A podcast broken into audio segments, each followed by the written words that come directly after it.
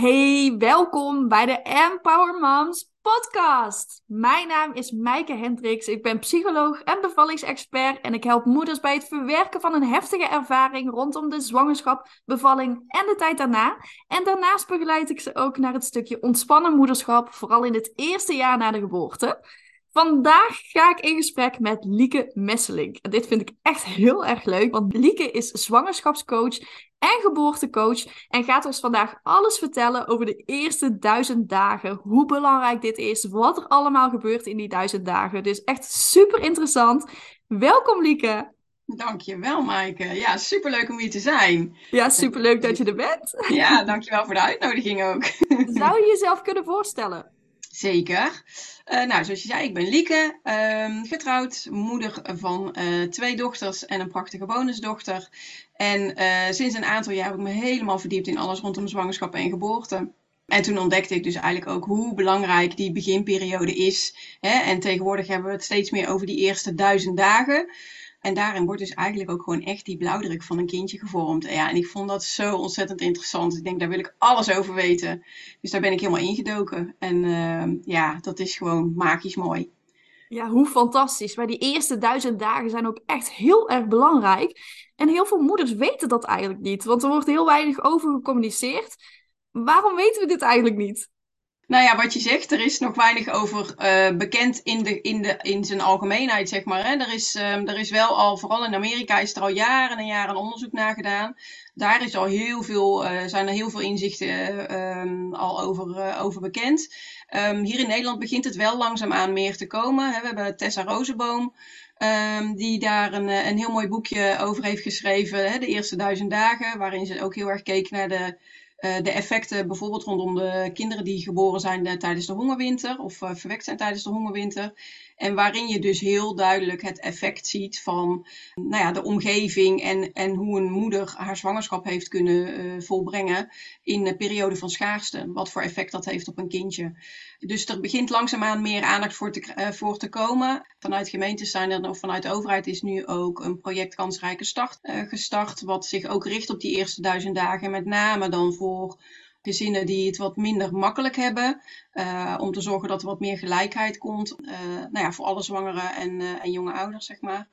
Dus het begint druppelsgewijs begint er aandacht voor te komen, maar dat mag nog veel en veel meer. Nou ja, hè, ja, eigenlijk zou je dit gewoon moeten weten als je zwanger bent. Gewoon dat je een soort van informatie krijgt, net als een soort van zwangerschapscursus, dat je ook een cursus krijgt over de eerste duizend dagen en het belang daarvan. Want waarom zijn die eerste duizend dagen nou eigenlijk zo belangrijk voor je kindje? Nou ja, wat je ziet, en, en jij zegt heel mooi van ja, je moet het eigenlijk tijdens de zwangerschap weten. Het is mijn grote wens dat, dat uh, aanstaande ouders, eigenlijk zodra je de, de wens hebt om samen een kindje te krijgen, dat je je dan al realiseert, oké, vanaf nu, zeg maar, uh, zijn we in verwachting van een kindje. Dus er gebeurt al van alles in de energie eigenlijk, uh, in de aanloop naar die zwangerschap. En wat we inmiddels gezien hebben uit onderzoeken is dat er uh, op dat moment ook in het lijf van, van ouders veranderingen plaatsvinden. Wat uiteindelijk meegenomen wordt op het moment dat die bevruchting plaatsvindt. Dus hè, er zijn er bepaalde indrukken die, die zo'n kleintje, zodra die eicel bevrucht wordt, letterlijk met zich mee gaat nemen. Uh, dus hoe mooi is het als je als aanstaande ouders al nou ja, je daarvan bewust bent en dus weet, oké, alles wat we nu gaan doen, heeft al effect op ons kleintje. Wat we hopelijk mogen gaan, uh, gaan krijgen. Dus, um, dus dat is mijn ultieme wens, dat ouders zich daar van tevoren al, uh, al bewust van zijn. Maar zeker tijdens die zwangerschap, ja, dat is zo mooi als je je realiseert dat die kleine in je buik gewoon ja, alles meekrijgt eigenlijk wat jij als mama meemaakt.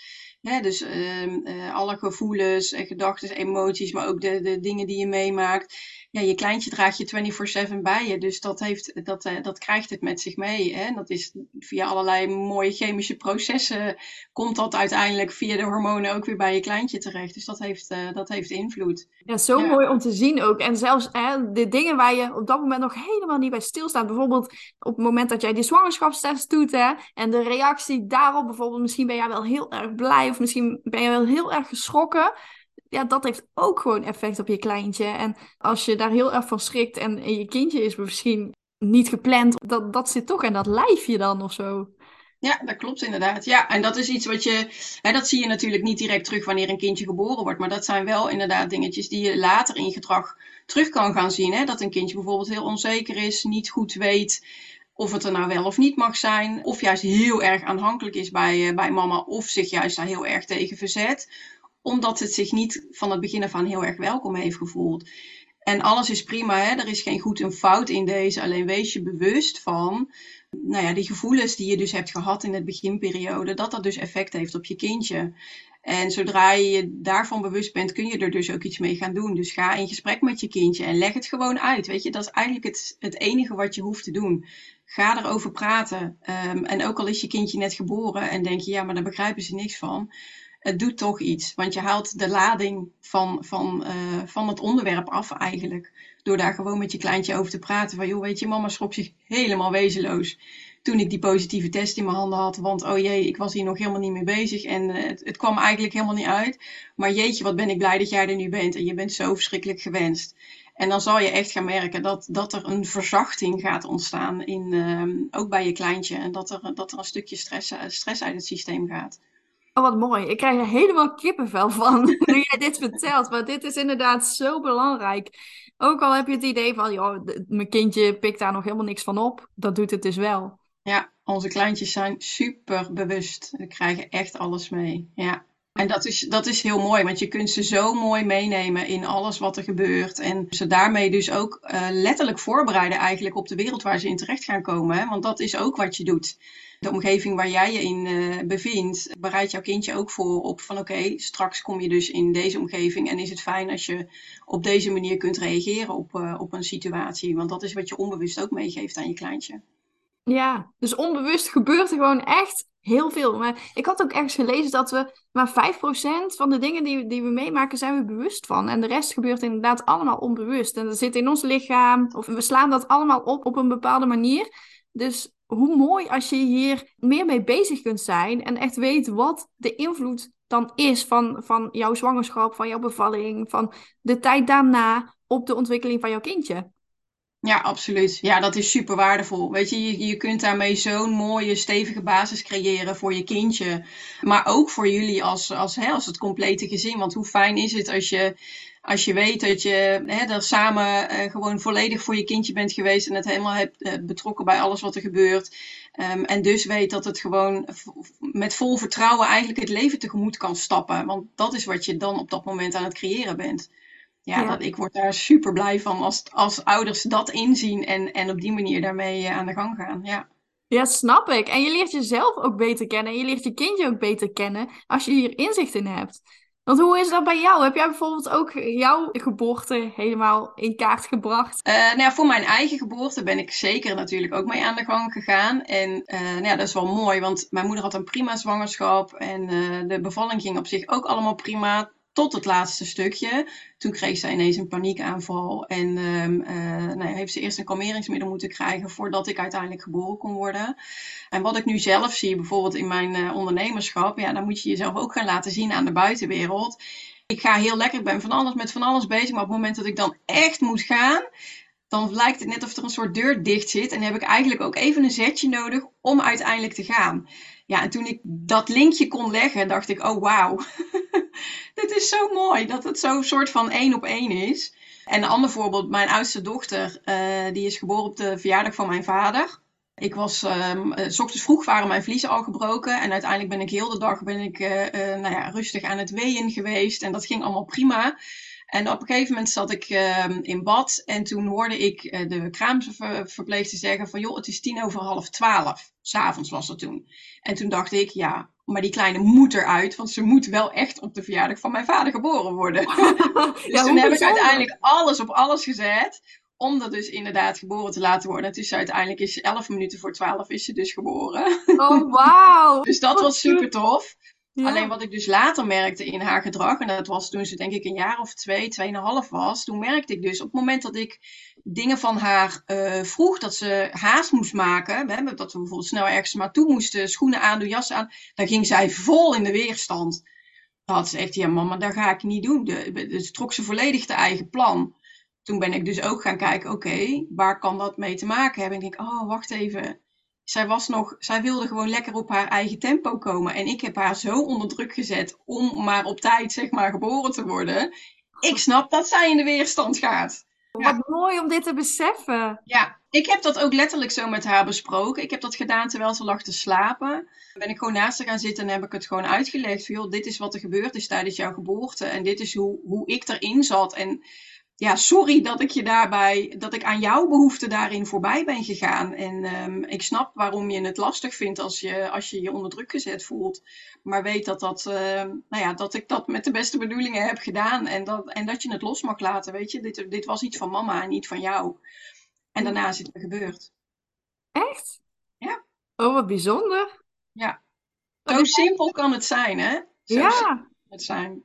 Dus daarna, als zij dan heel erg haast moet maken of zo, wat ervaar je dan nu? Nu zeg ik gewoon van, joh, we moeten weg. Wil je alsjeblieft je jas aandoen? En ze doet het. Echt waar? Oh, Ja. gewoon om in haar slaap tegen haar te praten. En dat onderbewuste heeft dat gewoon opgepikt. Ja. Ja, want dat is ook zo mooi. Weet je, ons onderbewuste pikt zo ontzettend veel op. En ik denk dat we daar ook in nou ja, veel, veel eh, bewuster mogen worden. Dat we, wij zijn zo bezig met vanuit ons hoofd alles beredeneren. Terwijl het eigenlijk heel simpel is. Weet je, we hoeven alleen maar dingen te benoemen. En dan veranderen er dingen. Maar dat moet je wel weten, inderdaad. Ja. Als Ja. je er niet bewust van bent, dan kun je er ook niks aan veranderen. Maar op het moment dat je dat weet, dan, dan zul je ook zien dat het makkelijker wordt. Juist. Ja. Maar hoe is dat voor jou? Want dat lijkt me ook best wel confronterend om dan te bedenken van, oh, maar weet je, ik wilde graag dat mijn dochter op de verjaardag van mijn vader geboren zou worden. Dus ik heb hier haast gemaakt. Hoe was dat voor jou toen je dat besefte? Ja, je- ja, je voelt je even schuldig natuurlijk. Maar aan de andere kant denk ik ook, ja, weet je, het is gewoon, het was zo. En als ik had geweten wat voor effect dat had gehad, had ik het anders gedaan. Maar ik wist het niet. Dus ik heb alles gedaan met de, met de beste bedoeling. En hoe mooi is het dat ik nu wel dat inzicht heb van, joh, dit is het effect geweest. En dit kan ik er dus aan doen. En met name dat vind ik gewoon heel tof. Ik kan me voorstellen dat je als, als ouder, of, en zeker als moeder, als je nu zit te luisteren, dat je denkt, oh shit, oh, maar dan heb ik dit gedaan, heb ik dat gedaan. En oh jeetje, wat heeft dat dan voor effect? Weet je, voel je daar absoluut niet schuldig over. Want je hebt alles gedaan met de beste bedoelingen en met alle kennis die je op dat moment had. Als je het anders had kunnen doen, had je dat wel gedaan. Eh, maar hoe mooi is het om daar nu met de nieuwe kennis die je dan nu hebt, naar te kijken en te kijken, oké, en wat kan ik er nu mee doen? Om te zorgen dat het makkelijker gaat. Ja, Ja, en het is zo waardevol, denk ik. Hè, of je kindje nou een maand oud is, of net geboren is, of dat het 20 jaar oud is. Ik denk dat het altijd mogelijk is om dit te gaan bespreken met je kindje. absoluut. Zeker weten. Ja, zeker weten. En sowieso denk ik dat je ook, ook al, ja, als je kindje sowieso ouder is, dat je dan hele mooie gesprekken krijgt ook. Ja. En ik zal je nog meer vertellen. Die kindjes, zeker als ze, nou weet is het, tot, eh, tot een jaar of vier, vijf en misschien zelfs nog wel ouder. Als je echt met ze gaat praten over hun, hè, de tijd dat ze bij mama in de buik hebben gezeten en de bevalling. En zeker als je de foto's bij kunt pakken. Ze gaan reageren en ze gaan je dingen vertellen waarvan jij denkt, hoe kan jij dit weten? Ja?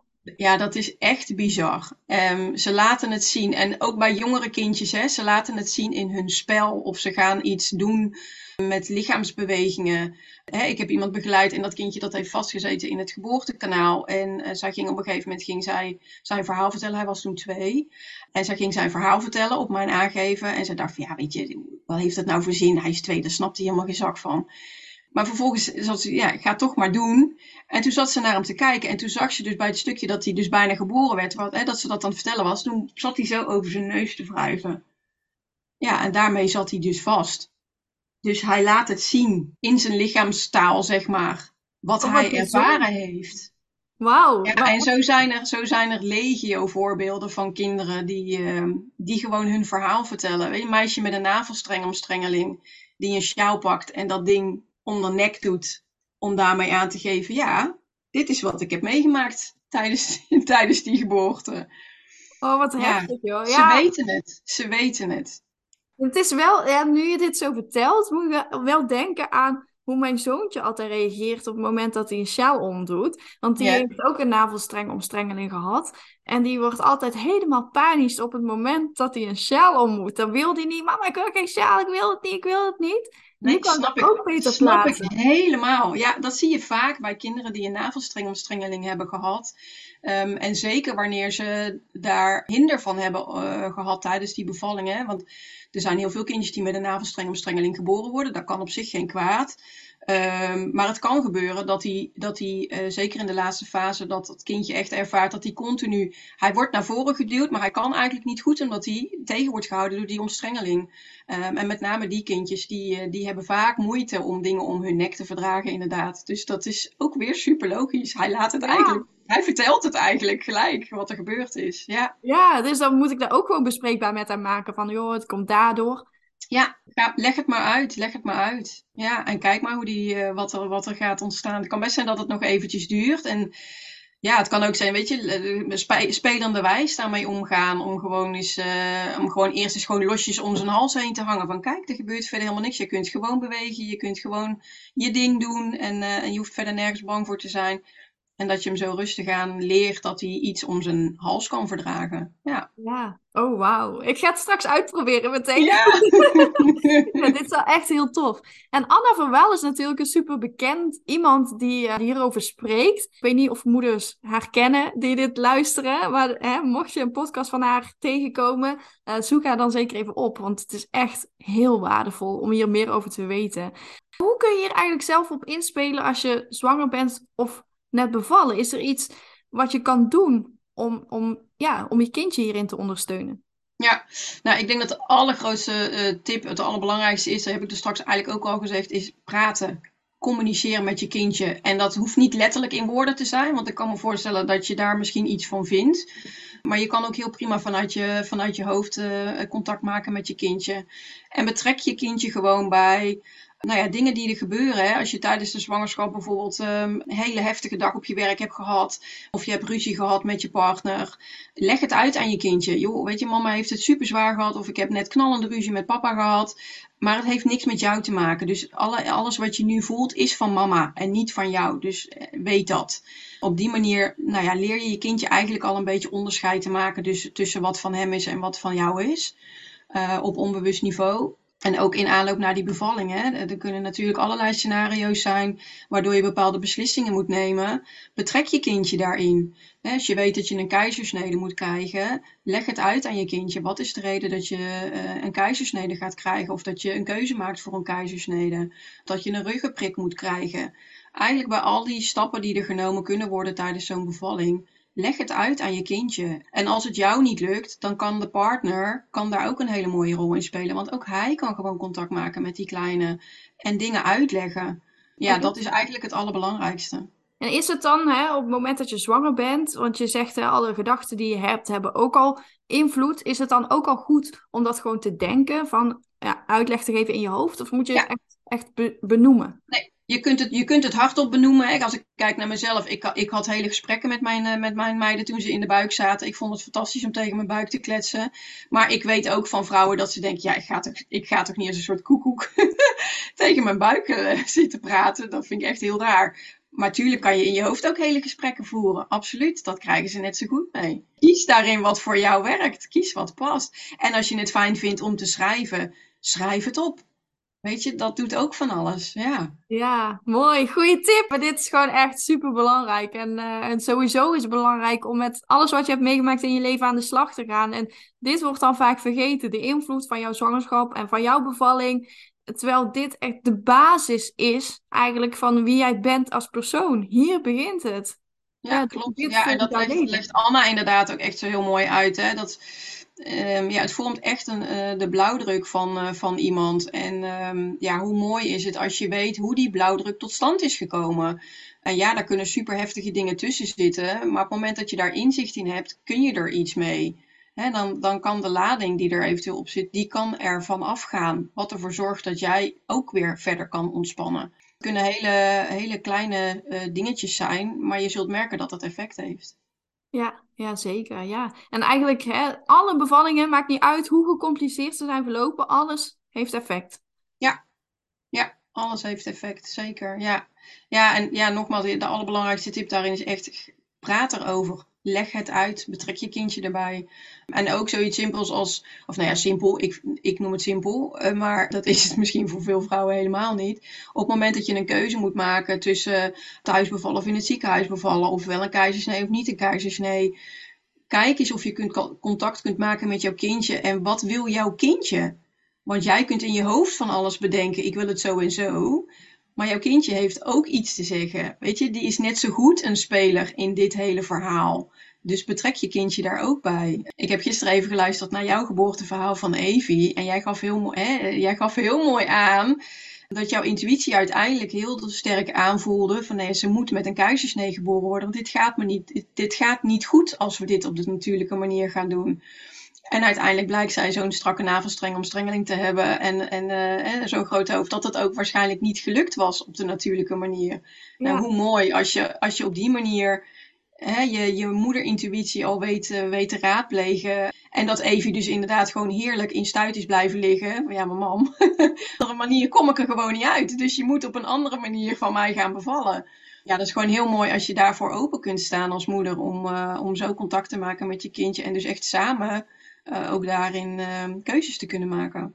En hoe kijk jij dan bijvoorbeeld aan tegen, want, want het is grappig dat je dat zegt, dat je dat geboorteverhaal hebt geluisterd. Ik heb haar natuurlijk ook laten draaien, de externe versie. Hoe kijk je daar dan tegenaan? Ja, ik vind dat dubbel. Weet je, soms kan dat, um, um, kan dat uh, precies zijn wat een kindje nodig heeft. Aan de andere kant denk ik ook, ze kiezen er niet voor niets voor om in stuit te gaan liggen. Dat is ook iets voor hun is dat een hele is dat een prima houding. En ja, ik geloof dat het zelfs tot in de jaren tachtig was het ook gewoon een prima houding. Om te, het was gewoon een andere manier om geboren te worden.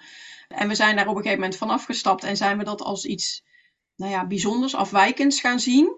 Waardoor er nu veel meer protocollen omheen zijn gebouwd. Uh, terwijl het weet je, in principe zou een vrouwenlijf ook prima een stuitbevalling moeten kunnen doen. Ook daarin denk ik weer, voordat je overgaat tot zo'n versie, zou het mooi zijn als je als moeder, als het je lukt om dus ook weer even contact te maken met je kindje en te kijken of je erachter kunt komen waarom het zo ligt. En dat klinkt misschien super vaag en, en in het begin denk je misschien van ja, ik hoor helemaal niks of ik, ik heb geen idee wat ik hier nu mee moet.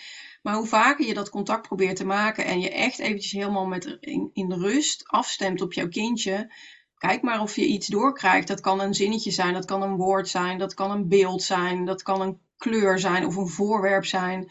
En kijk maar of je daar iets mee, uh, of je daar iets mee kunt. En je kunt ook aan je kindje uitleggen van joh, je ligt nu in stuit. Weet dat als je zo blijft liggen, dat er een kans bestaat dat je niet op de natuurlijke manier geboren gaat worden, maar dat, dat het een keizersnede moet worden. En dat heeft dit en dit en dit allemaal, brengt dat met zich mee. Dus als je dat wil, prima, blijf dan zo liggen. Als je het fijner vindt om op een gewone manier geboren te worden, um, weet dan dat het handiger is als je gaat draaien. Want dat is voor ons allebei prettiger.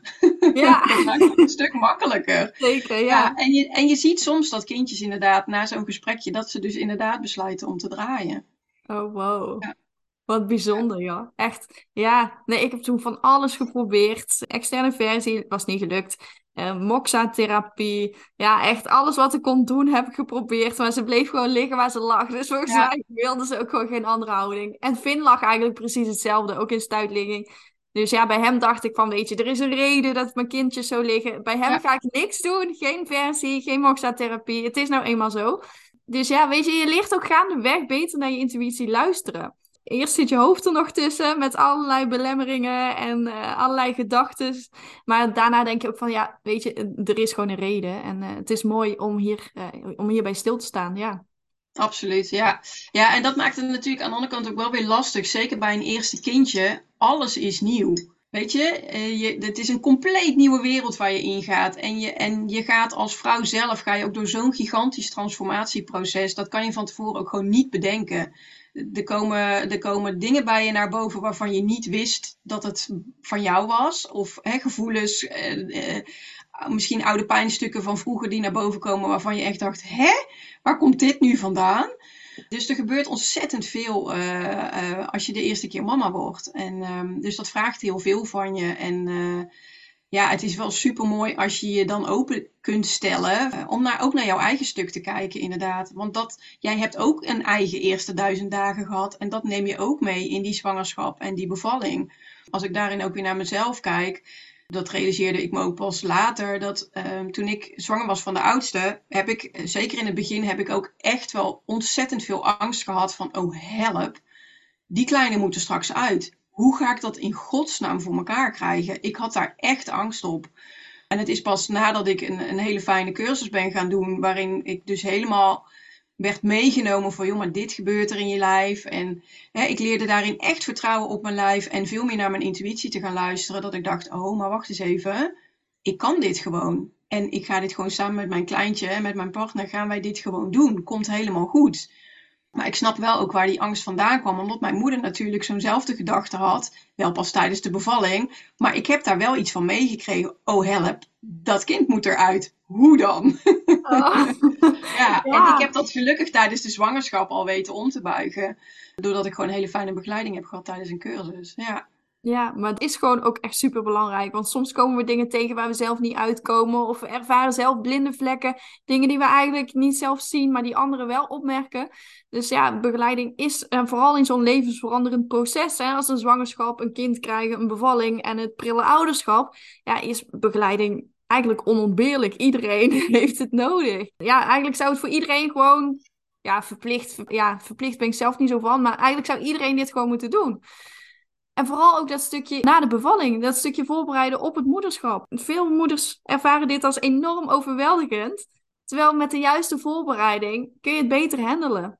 absoluut. Absoluut. Ja, en ehm, ja, weet je, en dat is, dat is zo waardevol. Ik, hè, ik begeleid zelf ook koppels. En ik neem ze daarin ook echt al mee in het stukje net na die bevalling. Want dan begint het eigenlijk pas, hè? En ik merk inderdaad dat het voor veel stellen is het nog een soort van ver van je bedshow. hè. Iedereen is helemaal gefocust op die bevalling. En dan daarna zien we het wel. Maar jeetje, ehm, realiseer je wel even dat er echt, eh, er verandert zo verschrikkelijk veel. Zeker als je voor de eerste keer een kindje krijgt. En hoe fijn is het als je van tevoren daar al bepaalde handvatten voor hebt gekregen. Hoe je dingen aan zou kunnen pakken. Je hoeft daar niet van A tot Z helemaal alles eh, in, in een plan te gieten. Maar het is wel fijn als je daarover bijvoorbeeld met elkaar al gesprekken hebt gevoerd. Hoe je bepaalde dingen aan zou willen pakken. Hoe je bepaalde dingen ziet.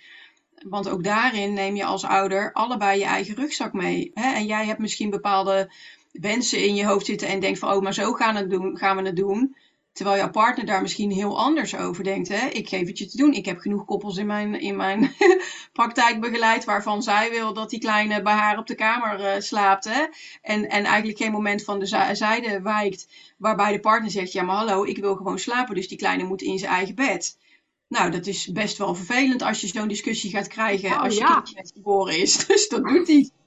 Het is best belangrijk als je daar van tevoren misschien al eventjes gedachten over hebt gewisseld. Van hoe gaan we dit doen? Ja, precies. Ja. een heel klein voorbeeld, maar dat kan best wel iets, iets doen. En hoe ga je daar dan, eh, hoe ga je daar dan mee om? Want ja, ga jij dan als, als vers bak, gebakken moeder zeg maar aan toegeven? Met pijn in je hart, want je voelt eigenlijk, mijn kleintje wil gewoon bij mij en wij hebben dit gewoon keihard nodig. En ga je dan dus je lief eh, zijn zin geven? Of kan je het samen in gesprek en, en jouw partner inderdaad ervan overtuigen van ja, maar lieve schat, dit is voor die kleine gewoon het allerbelangrijkste. Ook in verband met de hechting en ja, een stukje veiligheid. En met de voeding is het makkelijker. Dus nou ja, daar en daar en daarom wil ik het graag anders inrichten. Kunnen we daar op de een of andere manier een vorm aan geven? Ja, en dit Ja. is zo belangrijk. Sowieso communicatie met je partner, met de mensen om je heen, wat jij wilt. Geef het tijdig aan, maak het kenbaar. En eh, ja, vertrouw op je intuïtie. Dat, dat- wat je daar straks ook al zei, dat is gewoon super belangrijk als moeder zijnde. Klopt, superbelangrijk, ja. En het is gewoon heel fijn als je van tevoren, dus voordat, die, voordat dat kleintje er al is, als je van tevoren al met elkaar dit soort gesprekken hebt, maakt het ook makkelijker om daarna dat gesprek weer op te pakken. Omdat je het dan al een keer besproken hebt. Dus dan, dan, dan is die ingang is er al gema- gemaakt eigenlijk. En dat, eh, dat is gewoon super fijn. Want zeker eh, als ik ook naar mezelf kijk, als je dan net je kindje hebt gekregen, je bent eigenlijk alleen maar met die kleine bezig. Dus je, je partner is er, ja. Maar je leeft op dat moment echt eh, alleen maar eventjes voor die kleine. Dus hoe fijn is het als je partner dan weet hoe die jou kan bereiken. En even weer contact met elkaar te maken, omdat je met elkaar ook, uh, ook uh, dit moet gaan doen. Ja, zeker. Ja. Super belangrijk. En jij bent hè, met je partner vorm jij de basis. Ja. En die basis moet gewoon goed zijn. Anders ja. leidt alles eronder. Je hele gezin leidt eronder. Jijzelf, hè, als net bevallen moeder, hebt al zoveel om mee te dealen. Dan wil je ook niet nog zorgen maken over je relatie met je partner. Nee, inderdaad, inderdaad. Ja, en, en het is ook gewoon heel erg fijn als je gewoon weet dat je gewoon goed met elkaar kunt praten. Hè, dat helpt ook heel erg bij, um, bij het verwerkingsproces, uh, ongeacht hoe je bevalling is gegaan. Maar zeker als je een pittige bevalling hebt gehad, um, is het gewoon heel erg fijn als je daar met je partner over kunt praten. En het kan ook best zijn dat jullie allebei een hele andere beleving van die bevalling hebt gehad. Hè. Er zijn ook genoeg stellen waarvan de een denkt, oh wauw, dit was echt een vetgave ervaring en uh, ik, wil het, uh, ik wil dit bewijzen van morgen weer doen. Maar blijkt het voor jouw partner blijkt het super heftig te zijn geweest, omdat hij het van een hele andere kant heeft meegemaakt en bepaalde dingen heeft gezien die jij helemaal niet hebt meegekregen, omdat jij heerlijk in jouw bevalbubbel uh, aanwezig was. Wat ook helemaal prima is natuurlijk, dat hoort ook zo. Zeker. Maar als je dat gesprek niet met elkaar gaat hebben daarover, dan kan dat wel uh, voor een soort verwijdering van elkaar zorgen. Hè? Omdat je het gewoon allebei op zo'n andere manier beleefd hebt. Dat je elkaar niet goed begrijpt als je het over die bevalling hebt. Ja, precies dat. Ja. En maar wat is jouw nummer één tip? Hè? Als jij één tip zou mogen geven aan alle moeders die nu luisteren over het belang van die eerste duizend dagen, wat zou je aanraden wat iedere moeder zou moeten weten? Ja, dan ga ik het weer zeggen, maar dat is praten. Communiceren met je kindje. Weet je, het is er, het, is er um, vanaf het moment eigenlijk dat je de wens hebt uitgesproken dat je een kindje wil krijgen, is het, is het in energie al bij je. En maak contact met die kleine. Betrek het bij alles wat er, uh, wat er gebeurt. Leg dingen uit. Dat zal ervoor zorgen dat je, nou ja, dat je kindje, kindje gewoon veel relaxer uiteindelijk door het leven zal gaan. Omdat, die, omdat uh, de, heftigheid van eventuele gebeurtenissen uh, al minder is. Omdat die lading eraf is gehaald doordat het uitgelegd is. Ja, mooi. Ja. Ik kan me ook voorstellen dat moeders nu denken van, oh weet je, ik vind dit mega interessant. Ik wil hier echt meer over weten. Ik wil mijn eigen geboorte in kaart brengen of de geboorte van mijn kinderen.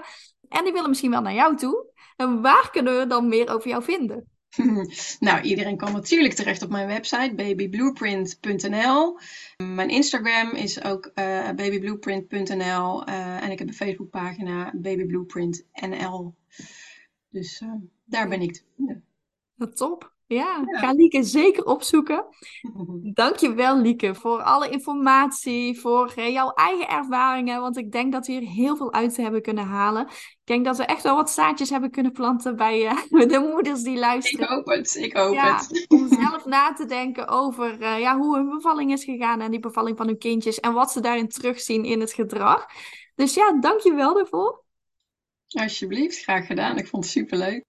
Ik wil jullie ook allemaal enorm bedanken voor het luisteren naar deze podcast. En wil je dus meer weten over Lieke? Volg haar dan zeker op Facebook of Instagram of bezoek haar websitepagina. En wil je meer weten over mij en wat ik voor je kan betekenen? Wil je bijvoorbeeld meer informatie over het Empower Moms Program? Dat is de handleiding voor het eerste jaar na de geboorte. Of heb jij een heftige ervaring meegemaakt en wil je daarin begeleiding? Kijk dan zeker even op mijn website www.empowermoms.nl of zoek me op op Facebook of Instagram EmpowerMomsNL. Dankjewel voor het luisteren en tot de volgende keer.